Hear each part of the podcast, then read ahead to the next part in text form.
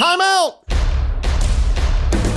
Hi, I'm Pastor Kevin. The NFL draft is only one week away, and I understand there's so much that goes into drafting a player and that a team's outlook for the future can be affected for years if they miss on a player. But while so many are discussing so many measurables like 40 yard dash times, height, and even the size of a player's hands, it's easy to forget that some of the best NFL players were not first round draft choices.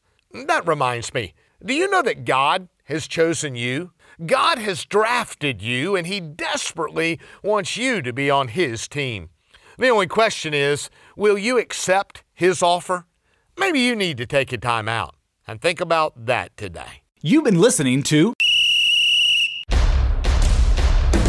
Take a Time Out with Pastor Kevin of Fincastle Baptist. Visit us at takeatimeout.org.